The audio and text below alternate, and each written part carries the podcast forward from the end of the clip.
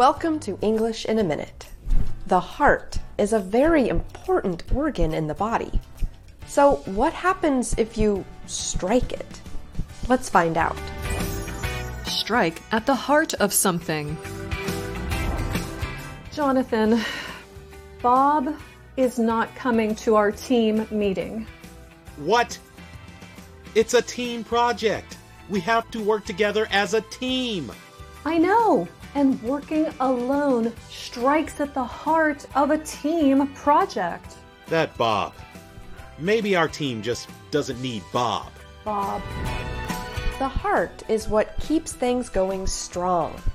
When you strike at the heart of something, like an idea or project, you ruin it. You attack the central part of it.